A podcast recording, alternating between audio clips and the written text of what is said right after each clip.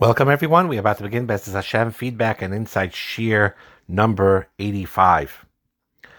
Uh, communication is extremely important.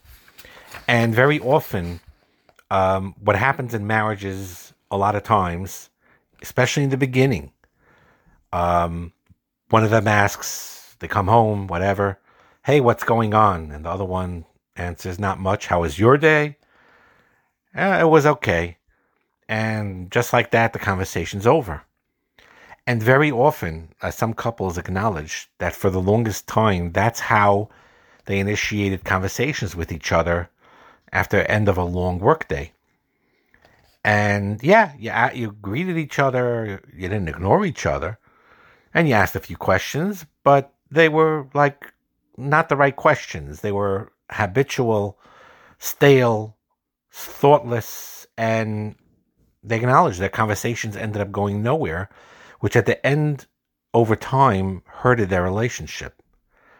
But couples, thankfully, before it's too late, they learn how to communicate more effectively, to deepen their relationship, and to realize that if you really want to do that, if you want to deepen your relationship, and it's a choice, no matter how shallow it may seem now, it's a choice to deepen that relationship.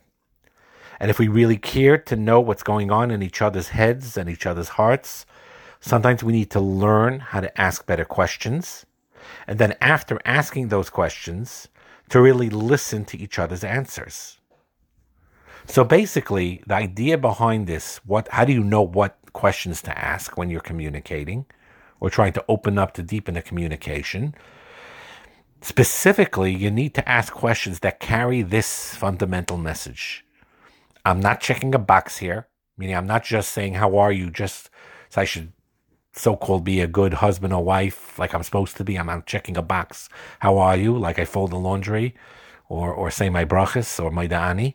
No, I'm just saying, I'm asking you, not that my da'ani should be checking a box either, by the way. That's a separate subject. Hashem, one day we'll talk about. But you're not just checking a box. You're asking because I, I'm asking you how you are because I really care about how you feel. I care about what you're saying, and I really want to know you. And if you learn how to do this, you save a lot of agmas nefesh in your relationship. You don't have to be shallow. It does not have to be meaningless. With the people that are important in your life, you cannot ask shallow, meaningless questions. You think, think thoughtful questions, caring questions that will open up closed doors inside the people you love and get connect on a true heart feeling level and an emotional level and on a spiritual level. And what made you feel good about yourself today? Did you have a good day? And then if something happened good in the day, to share it with, with, with your husband or wife something happened with the children that you got nachas from the wife and the husband comes home to share it with him and that he should listen and appreciate it. The other way around too if he had something good that happened by him to share it with her. That's very very important. And sometimes the conversations have to be in things that are vulnerable what makes you feel lonely what makes you what's bothering you. Sometimes those type of painful things too but if you do it in a way where you learn how to listen and talk to each other and open, be open with each other, that will help to a great degree.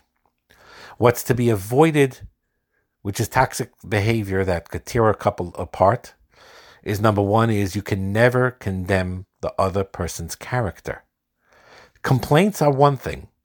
Disagreements are are one thing. They're okay to disagree. It's okay to have a formal objective complaint said in the right way. If they're focused on a particular, um, you know, particular decision or particular behavior, you could discuss it. We talked about it. You don't bury it under the rug, but you do talk about it. But when the complaints or disagreements snowball and become global attacks on the overall person, not on the decision the particular decision or particular behavior, but on the person themselves, that's where the problems are. They didn't call me when they said they would. not because they forgot you're saying, but because they're horrible people, inconsiderate. That's what happens sometimes. If you're not careful, you take a behavior and then you snowball it and blow it up to define the person by that behavior. And Khalila, of course, no threats, no eye rolling, no belittling, belittling, excuse me, no mockery, no hostile teasing. Teasing, you know, sometimes genuine, good natured teasing, but you have to be very, very careful because very often teasing could take a hostile tone that's poisonous to the relationship.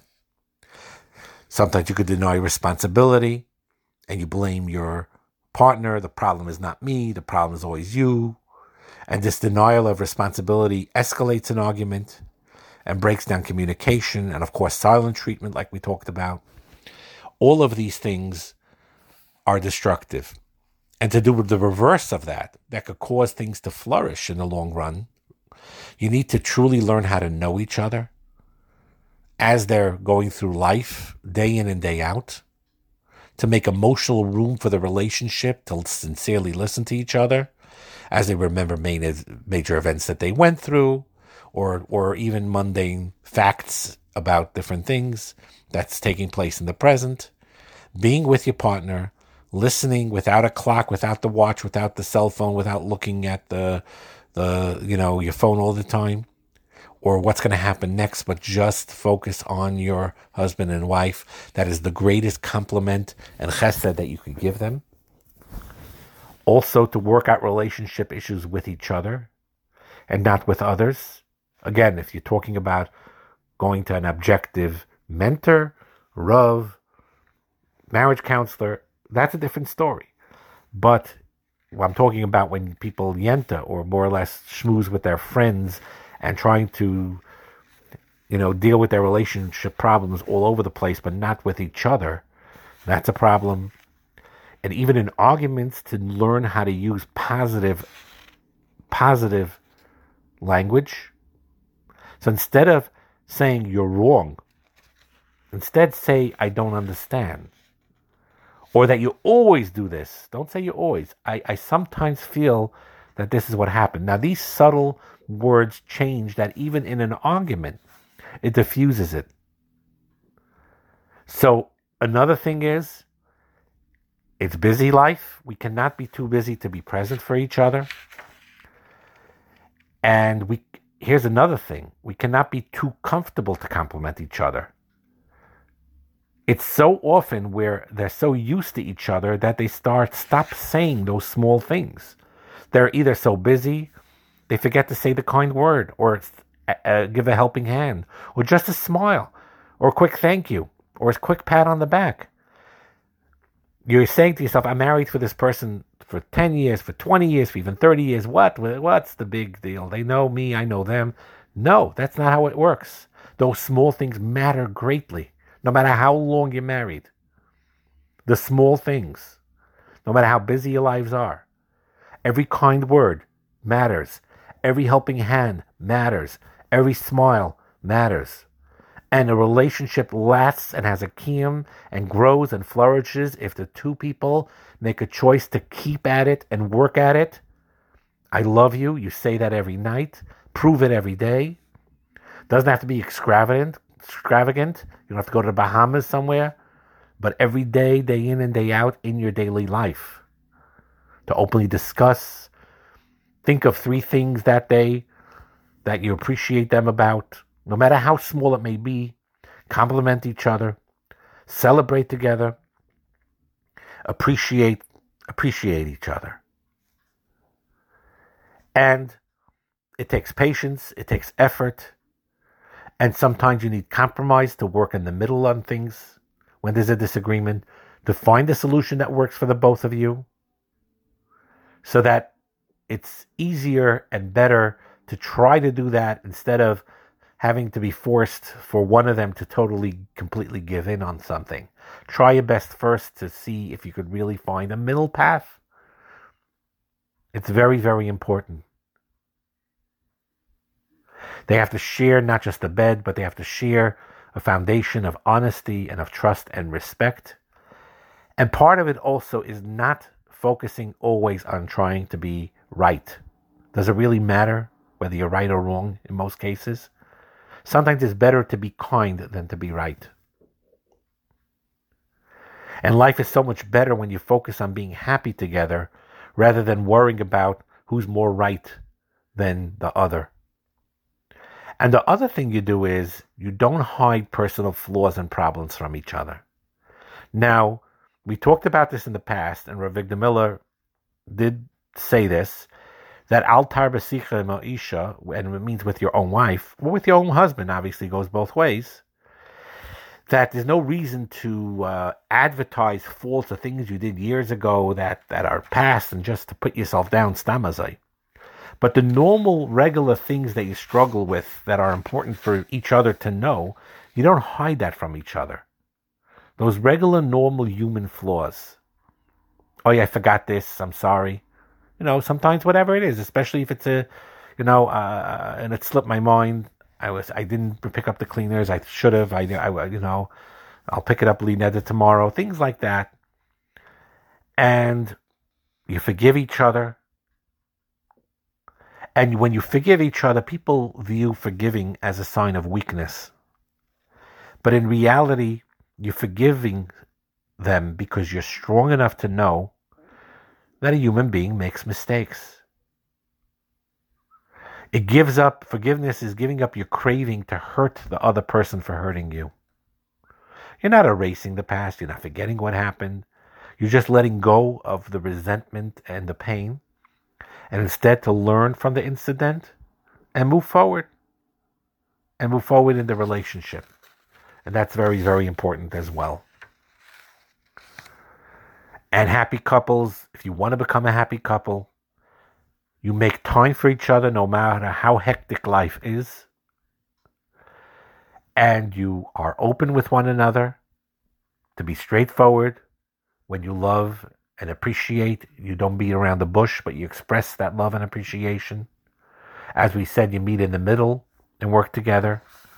And your actions have to back up your claim of love. So it's beautiful to say the words, I love you, I appreciate you.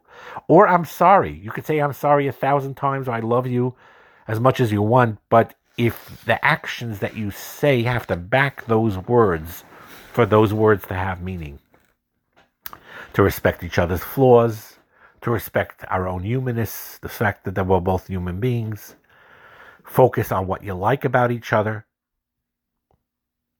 and to realize also, like we talked about a lot, there's far more between a couple than merely physical attraction. When you become infatuated with somebody because of what they look like on the outside, it's like you're choosing your favorite food based on color or instead of taste or something like that. And it's not unimportant, but you look at all aspects of the relationship the emotional, the spiritual, the intellectual, like we spoke about in the past. And when you resolve conflicts, you do it through love, not to retaliate. retaliate. You forgive the past, you forgive yourself, you forgive your husband, you forgive your wife, and you learn how to grow in the present. And you open up to each other even if there's difficulties now, even if there's challenges, whether it's challenges with the children, challenges with illness, a job situation, that's that's that's that's an issue. But you're open and you talk to each other and you don't give up on each other. And you deal with disagreements on a positive way. When you attack, you don't attack each other. You attack on the disagreement. You point out whatever in a normal, healthy way I support you, you support me, but here's where we disagree, and let's work on ironing it out. And they also practice what we're going to call intentional communication. No matter how long you're married, no matter how intuitive you may be or think you are, you are not a mind reader. Your husband's not a mind reader. Your wife's not a mind reader. Share your thoughts openly when you need to share your thoughts openly. Give them the information they need rather than expecting them to know it all. They should have known. They should have known. No. Don't let it remain unspoken. If it's important to communicate something Whether it's because something's bothering you or you're expecting them to do something, communicate it clearly. Don't try to read their mind. And don't let try to make them read your mind.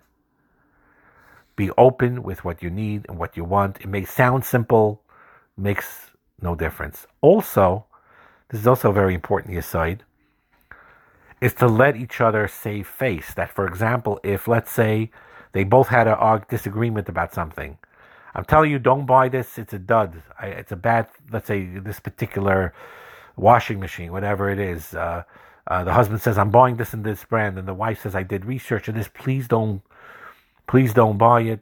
I'm telling you, buy the other one." No, no, no. This is the best. Buys that brand, and it breaks after ten days, and with the warranty, headaches, whatever it is. So instead of "I told you so," "I told you so," "I told you so," no, you you you let each other save face. You know, you know, I heard other reports. It may have been a good machine, didn't work out. You let it go. You let each other save face when you when the mistake was made, and they realize they made a mistake. You let it go. You let it be. You don't try to throw it in their face. Aha! You see, I showed you. I told you. I told you so. I told you so has to be thrown in the garbage. No, I told you so. Especially if you know that your husband or wife felt bad about that decision, realized the mistake. Don't say I told you so and you make sacrifices for each other, and you love your husband and wife regardless, even if they don't see things your way exactly, and to be okay sometimes to agree to disagree. So these are some nikudas that we talked about now that are extremely important in any marriage, in every marriage, to think about, to listen through, and to try to practice on a day-to-day basis. You try to do this, and Be'ezus Hashem, may you have a lot of hatzlacha and bracha with improving your shalom bayis. Superficial relationships could become deep relationships. It's a skill, it takes effort, but you got to umutsasa tamen. If you work hard, you will get it. Hashem will give you the siyata dishmaya, and you'll achieve your goal. Hatzlacha and bracha.